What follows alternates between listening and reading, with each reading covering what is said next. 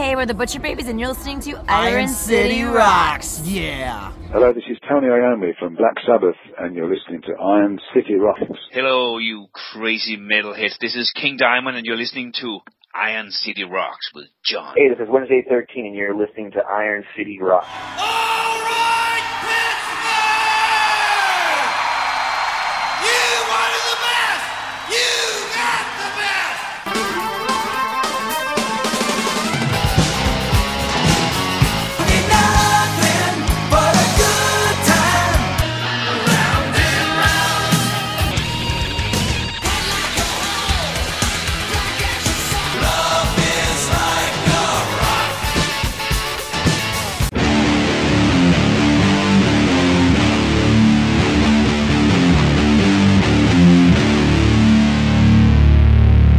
Hello and welcome to episode five hundred nineteen of the Iron City Rocks podcast. I'm your host John, coming to you from the Iron City of Pittsburgh, Pennsylvania, bringing the best rock, hard rock, heavy metal, and blues talk on the net. Episode five nineteen, we are very pleased to welcome back to the show Wednesday thirteen, talking about a string of dates he's doing in twenty twenty-three, including a date here in Pittsburgh, uh, celebrating the music of the Murderdolls, uh, the band that kind of put him on the map, he and Joey Jorgensen of Slipknot fame. Uh, put out two great albums and some E Ps uh, back in the early two thousands that really helped cement Wednesday's writing style and kind of validate it. So it was great to check, get a chance to check in with him, talk about the tour, get you ready for the Pittsburgh show. So we're going to talk to him in just a minute. And also joining us on the program, uh, Quinn Lukas of Pittsburgh's own Icarus Witch will be here to talk to us about new music from the Witch. So without further ado, we're going to play you a little bit of uh, classic Murderdolls to get you back in that frame of mind. Wednesday thirteen.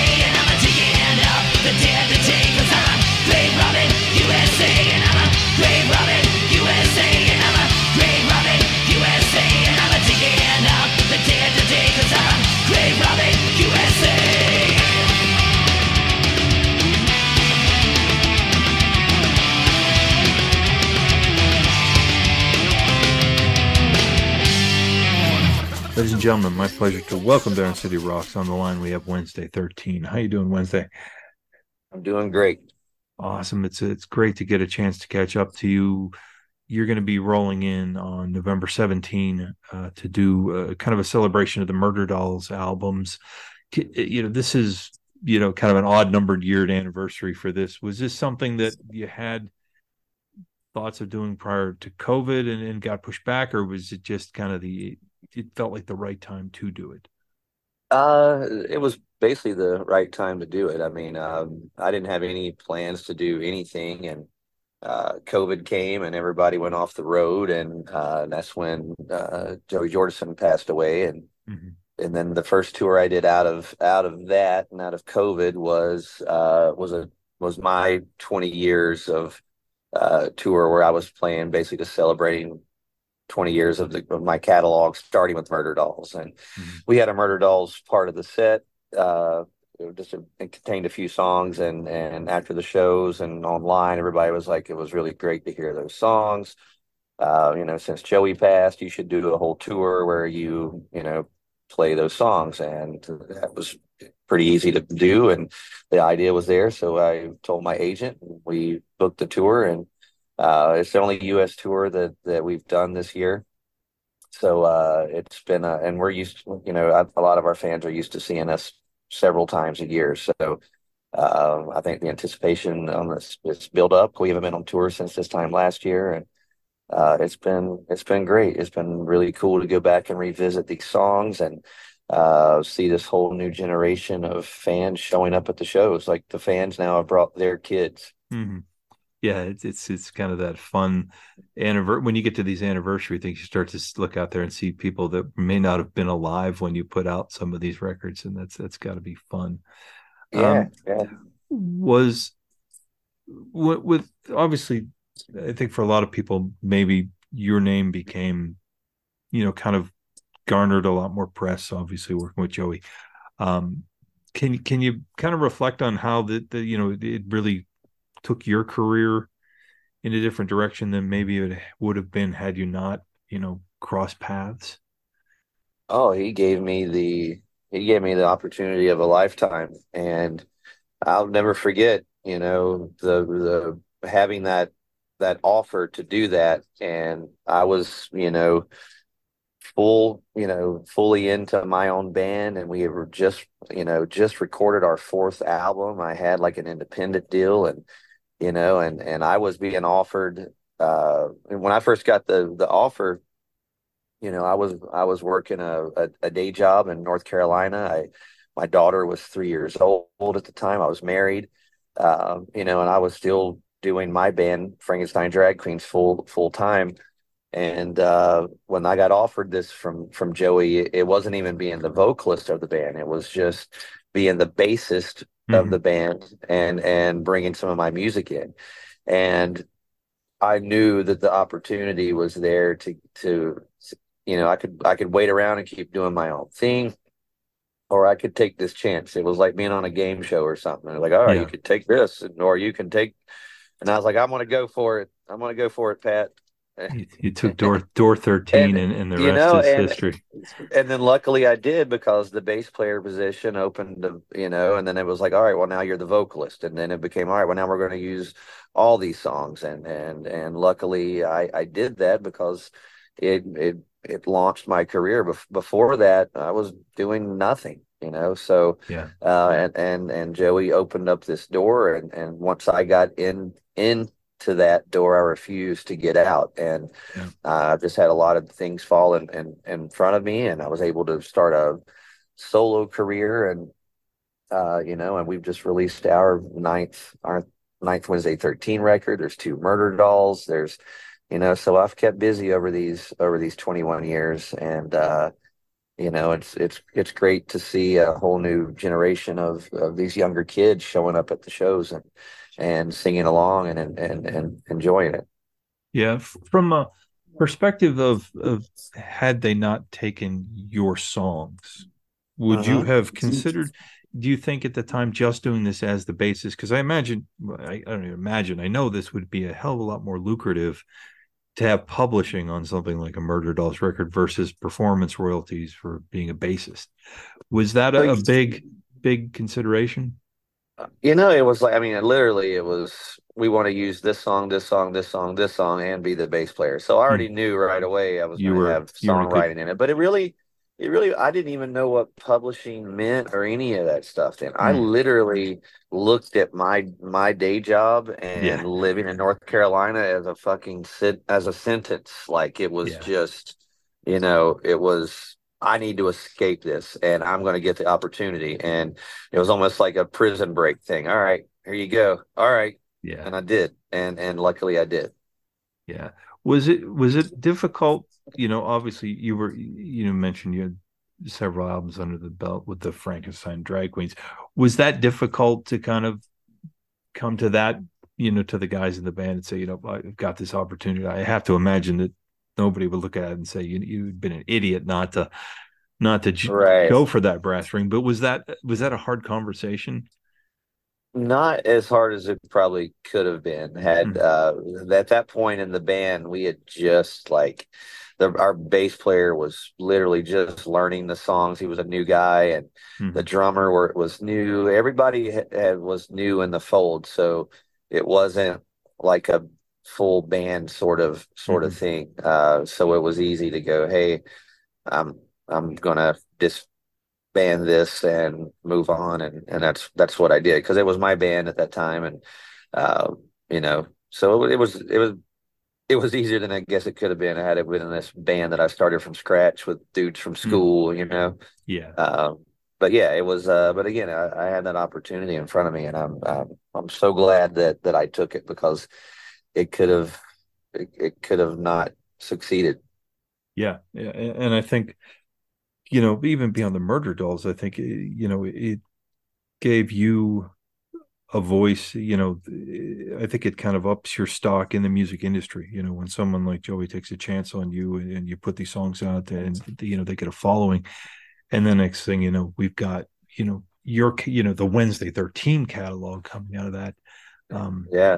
You know, it, that's, I think it helps validate, you know, you know, you look at like, the guys that, you know, Nikki Sixx pulls into a band, you know, instant stock, you know, and credibility uh, yeah. when, when somebody like that uh, does that. Um, when you go through these songs, you know, live, is it um, hard sometimes to to not kind of think back and and have a little bit of, you know, like sadness that, you know, obviously that Joey's no longer with us, that you guys didn't maybe do more records together?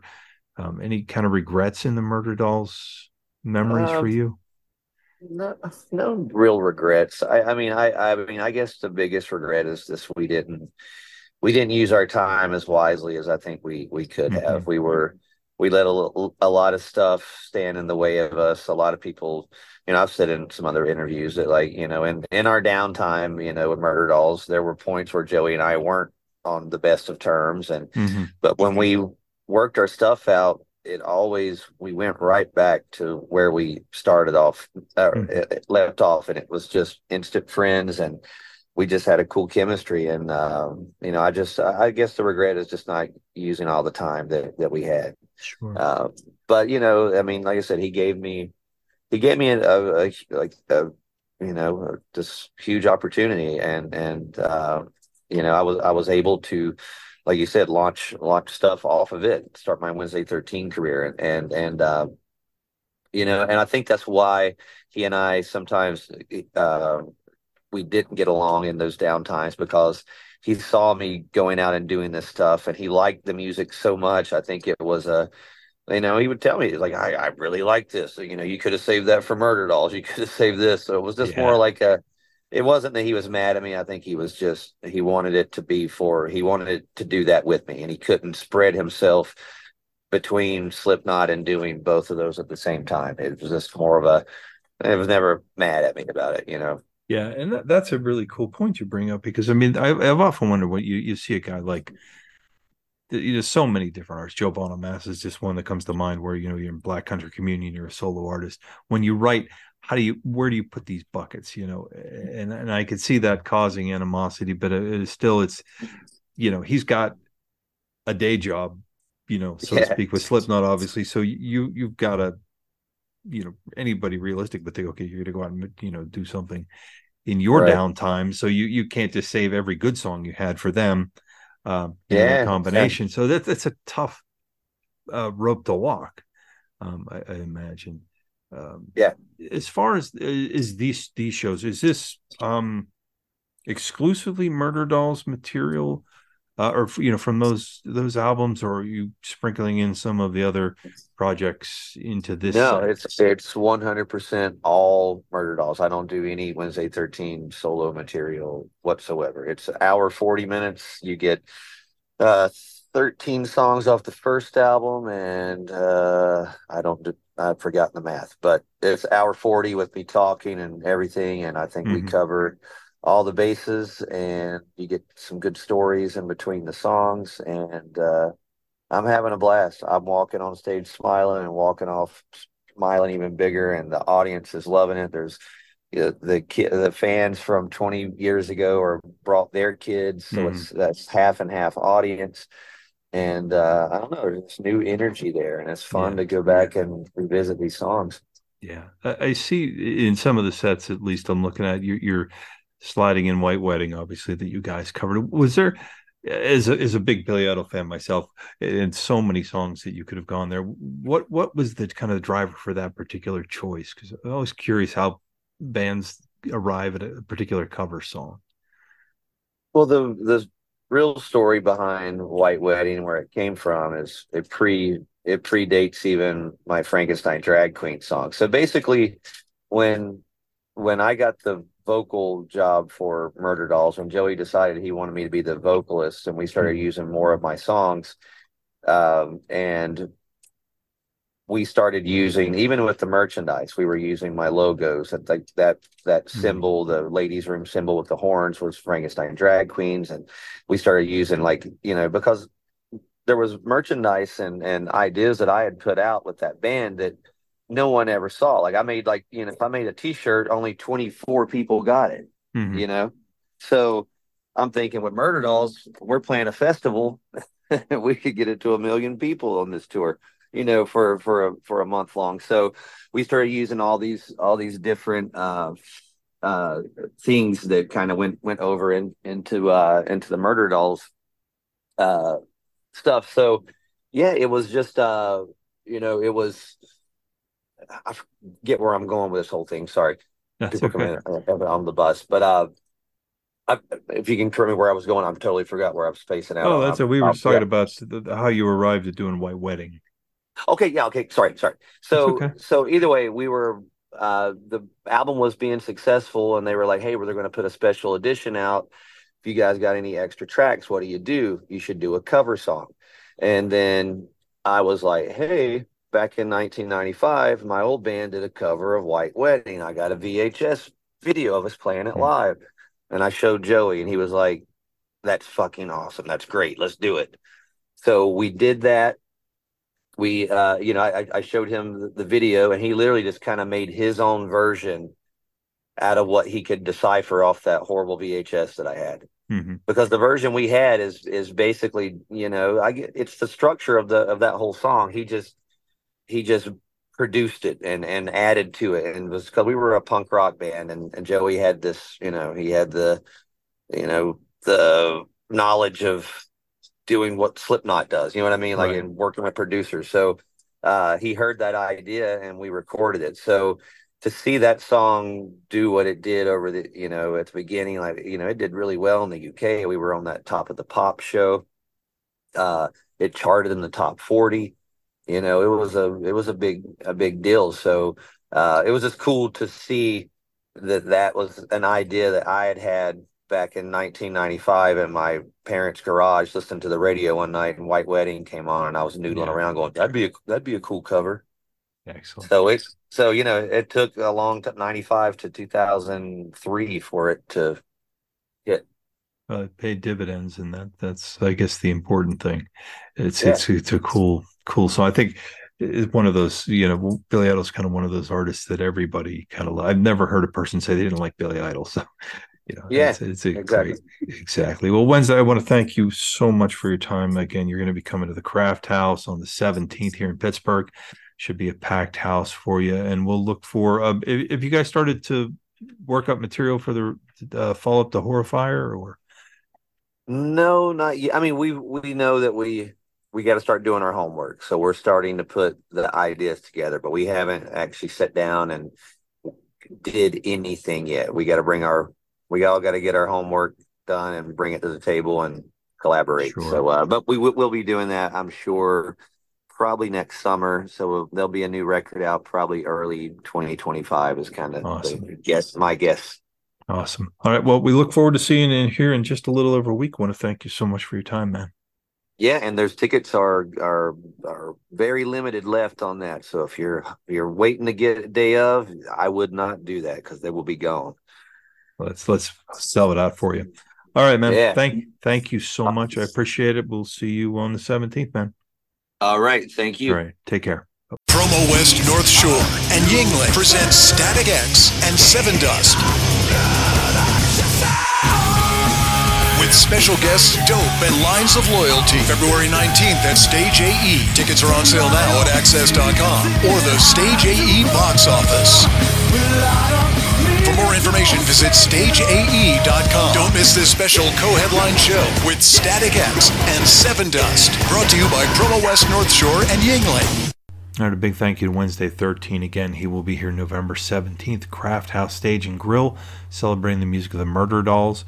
Uh, if you don't live in Pittsburgh, if you go to his website, he's got dates kind of going across the northern half of the United States all the way until the end of the first week of December. So still a chance to get out here and see this music.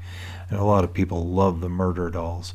Um, so it's a great chance to get out and celebrate that and, and kind of remember Joey uh, in that phenomenal period of both of their careers. And turn our attention now to Pittsburgh's own Icarus Witch, a band who have done now six prior albums. This is actually their seventh on Cleopatra Records. The album is entitled No Devil Lived On. We're going to be joined by Quinn Lukas to talk about the album, all the stuff that the band has going on, amazing artwork. The album's going to be available on vinyl, top quality metal. I think this, to me, might be their strongest release to date, which is a cool thing to say when it's their seventh album. So without further ado, some new Icarus Witch.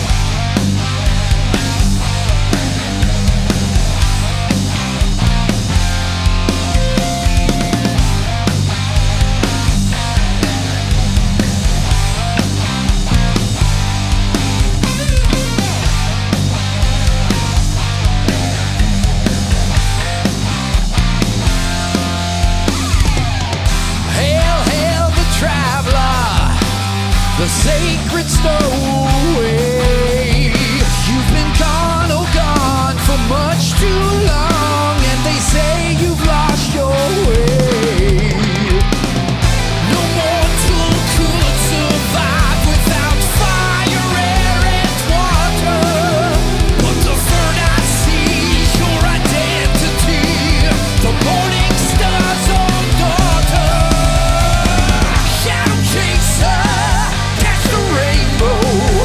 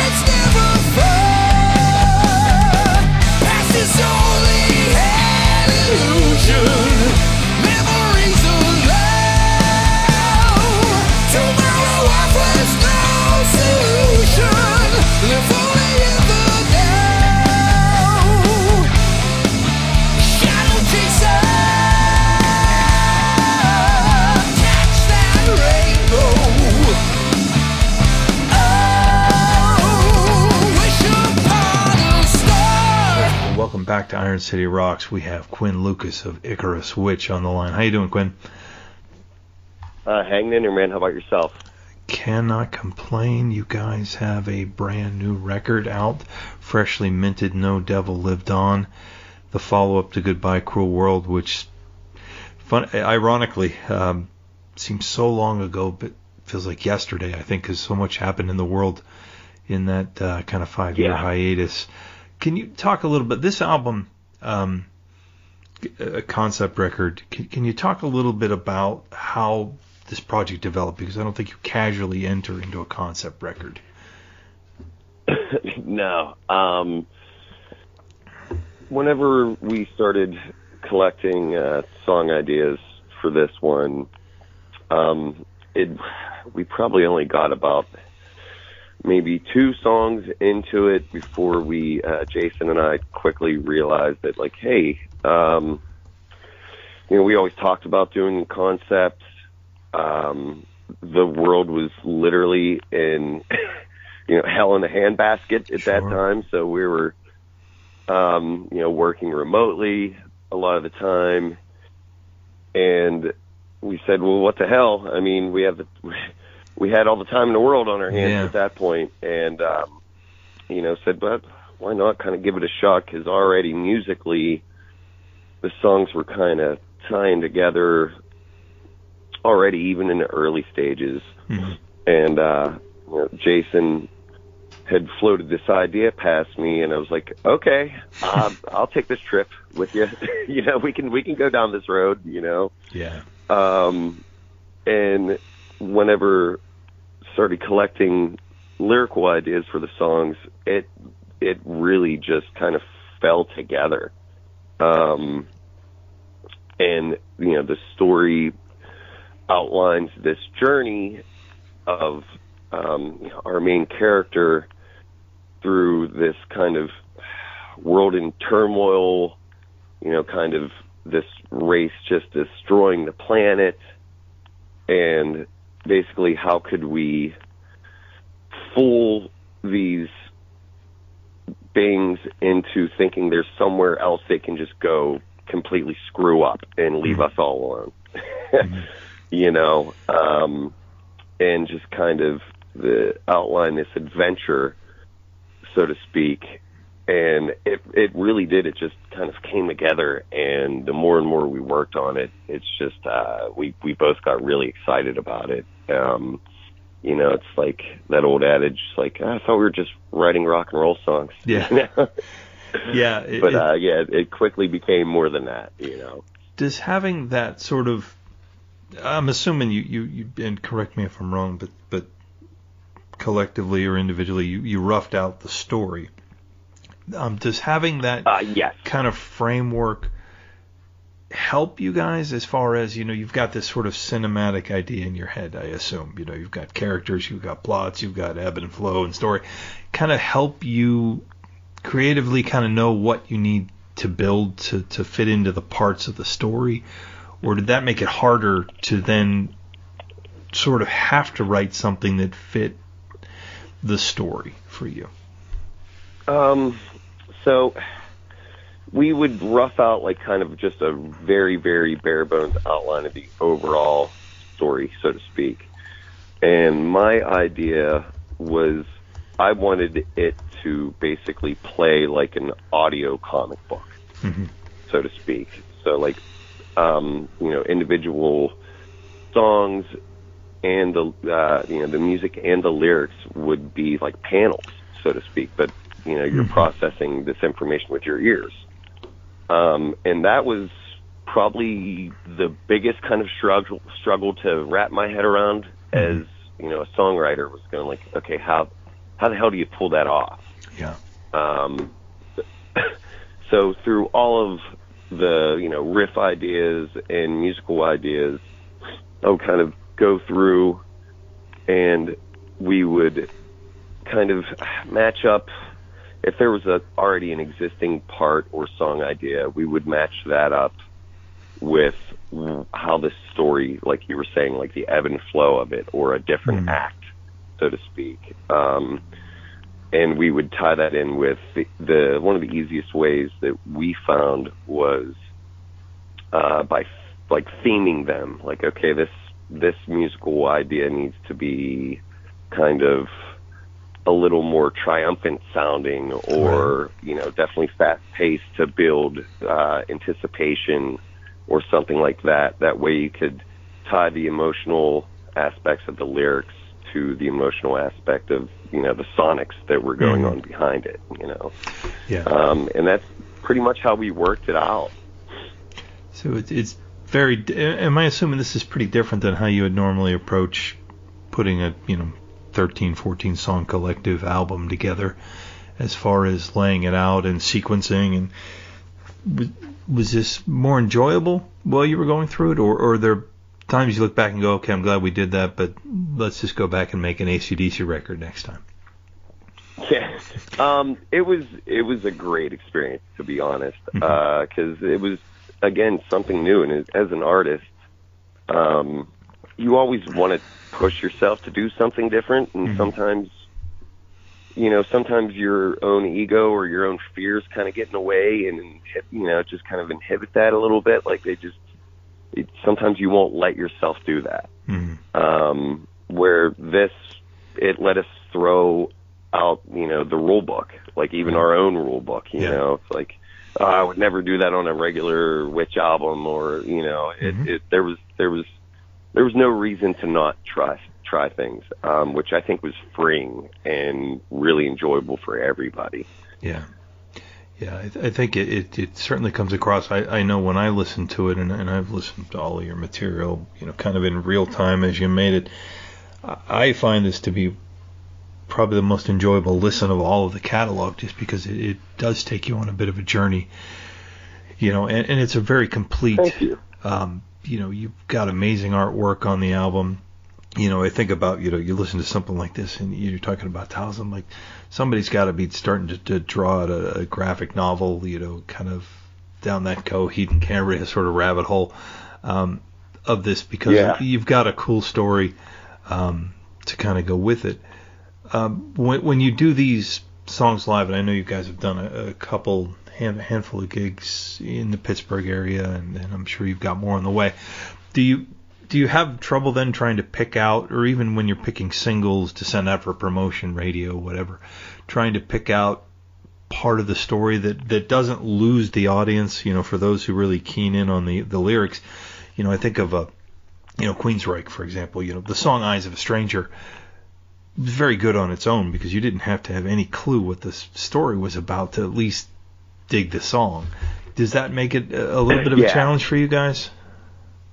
Um, yeah, a lot of times, just in general, I think, um, you know, picking what's what we're going to release first, mm-hmm. or, you know, single wise, um, it can be a challenge even without a concept mm-hmm. attached to it. But definitely, it was we had to be a little more, you know, really picky with it.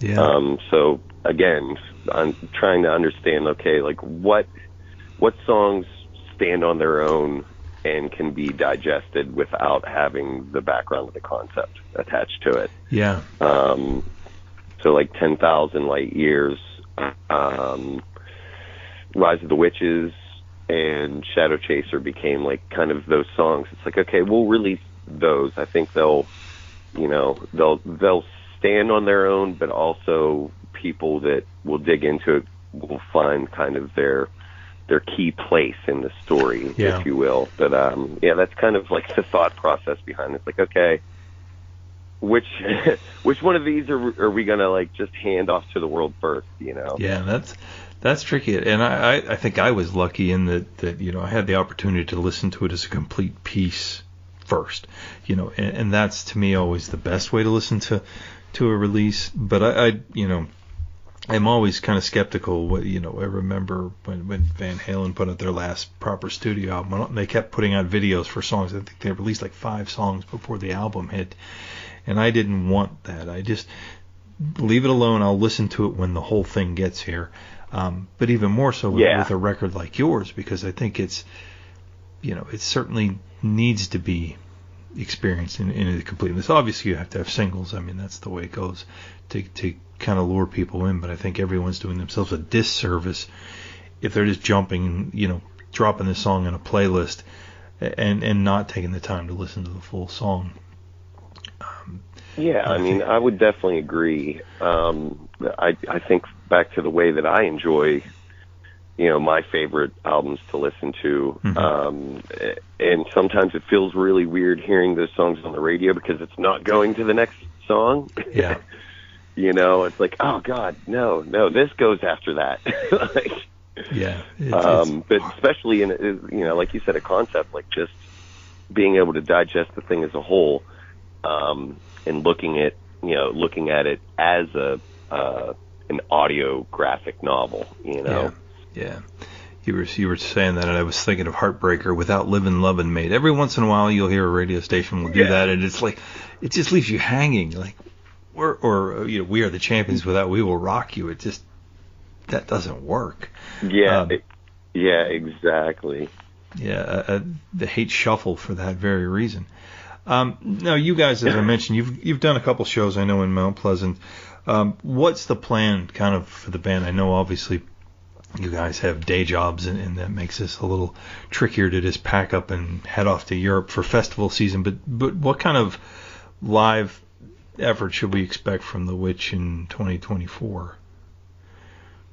So um, the band always usually does, uh, we call it show season. Mm-hmm. So it's usually revolves from usually uh, beginning of April till mid-November. So uh, we're pretty much, uh, we're done for the show season. And then unless there's some, you know, local opportunities, possibly maybe doing some, some one-offs with a couple bands, but uh, we will start back up in April, um, and then definitely hit the European festival circuit again this year, um, and so on and so forth. But so we're going to spend the, the winter. I think the plan is to be able to execute the album front to back live in a, you know, concept kind of uh, production, so to speak, you know, just be able to present the full idea live rather than just, you know, sprinkling in a couple songs throughout the set here and there, you know? Yeah. And that actually took it right into my next question was, do, do you pr- present this in, you know, kind of pieces? I imagine there's going to be situations you have to, you know, for time purposes, yeah. et cetera. But, uh, you know, I think it's one of those things, you know, you know, I think back to the number of times I saw Queensrÿche, and, and nothing tops seeing them do Mindcrime front to back. Um, so yeah, it's fantastic. The the purple vinyl, how cool was that to to get put together? I mean, it's just a beautiful looking package. You you know, Aubriana's got the amazing artwork, and the the vinyl looks so cool. How, how cool was that to get your own vinyl at this point? It's um. It, to tell you the truth, man, like, it's one of those feelings. It's almost like a little kid on Christmas, um, especially, you know, this day and age, uh, just knowing that, you know, it puts a smile on my face, knowing that, you know, vinyl has had that resurgence. Yeah. And that it's a, a special thing again. And, you know, more and more people are discovering it. And whenever, you know, you, you uh, open up a box and you see your, your band, and you're like, oh, man, this is pretty cool. Yeah. And then you see how well how well it came out, especially like the, you know, the purple marble, and it just ties in all the artwork. It's it's, it's a, a, an incredible feeling. Yeah, yeah. C- coming from a guy, I'm sure you've probably done a few band demos on T D K tapes, so this is kind of a neat way to oh, c- yeah. c- come...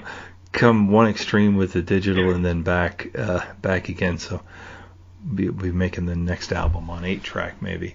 But it's it's you know it is yeah.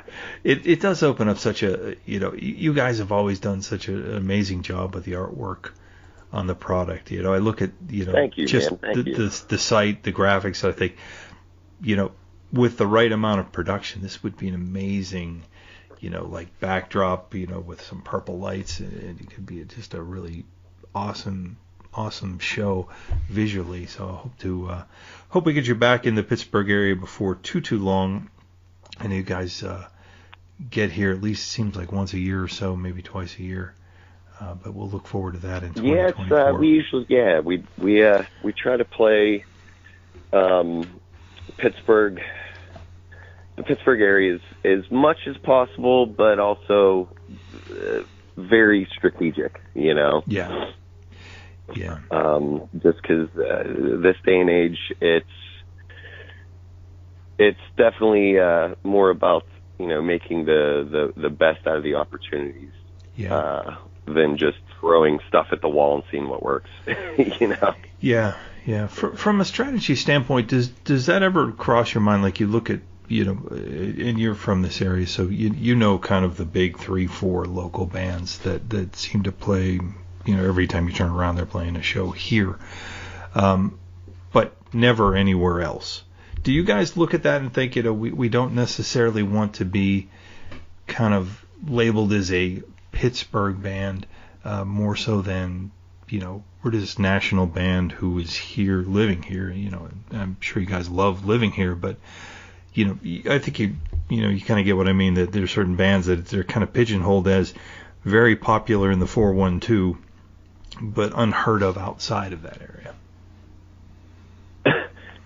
I think it's it's a tough one. Uh, I mean, because I mean we we live, breathe, and you know wear black and gold. Mm-hmm. You know, our our hearts beat Pittsburgh. Um, And we're very proud uh, of of the area and of the, the music scene, um, especially historically. It's just been, you know, a uh, a gem for mm-hmm. for music for such a long time. Uh, but same at the same token, um, I think bands do do themselves a disservice by either not branching out or not consistently branching out to. Um, other markets or yeah. just um, some bands just don't like to travel, um, and I think they do themselves a disservice by uh, by doing that. Yeah, yeah, that, that's a you very know, the, good. The point. way I've always viewed it, yeah, the way I've always viewed it is if you can, you know, reach a fan base no matter where it's at, uh, you owe it to not only the fans, but yourself as an artist to, to go present that material to those fans. Um, and there's nothing better than showing up to a town or a state or a mm-hmm. country you've never been in before and looking out and seeing, you know, people singing along. It's it's, yeah. it's exhilarating. So, I, you know, I think all bands should try to do it, you know? Yeah. When you, when you look at it, I think, you know, kind of at a macro level, there's certain bands, and, and I don't need to name them necessarily, but very big here, you know. And then I look at bands that are from here, like like Code Orange, for example. I think of the letter Black, you guys, um, that, you know, draw quite well worldwide. But, you know, you show up here and you're against one of those certain bands, you know, they're going to get a huge crowd here. But, you know, drive beyond about Cleveland and, and you know no one shows up because no one knows who they are, um, so I, I think it's a, it's interesting to look at how bands kind of lay that out and, and have a bit of a strategy. So it's just, it's cool, you know. I think the kind yeah, of music you guys it just, yeah the music you make probably transcends well with the outreach, you know. I, I look at this and like you mentioned festival season and stuff, this kind of stuff is um fits right in line with that, that sort of market. So, awesome. And I think that um, you know, the other thing that helps that now uh, is the U S is starting to adopt that kind of European metal festival kind of mentality. Mm-hmm. Um, it makes makes perfect sense for uh, promoters and bands to be able to present a, a, a really big two or three day festival where, you know, fans can see ten of their favorite bands at once. Mm-hmm. Um, rather than waiting for like, ah, uh, okay, they're going to be here in April, then they'll be here in May, then they'll be, you know what I mean? Right. Um, and it, it really gives a chance for bands to not only be presented in front of like an entire genre fan base, but it also gives bands uh, more of an opportunity to link tours and show run together based around those festivals. Um, yeah. And it's, as a band, it's a really, really good way to kind of plan out your, your tours and yeah. your, your show season, so to speak. Is getting booked in, into some of those things in, in Europe easier for you guys than in the U S just because of the business side of it? Uh, yes. Yeah. I mean, I would, I would say for, for us, we've been lucky because we've been doing it for so long. Yeah.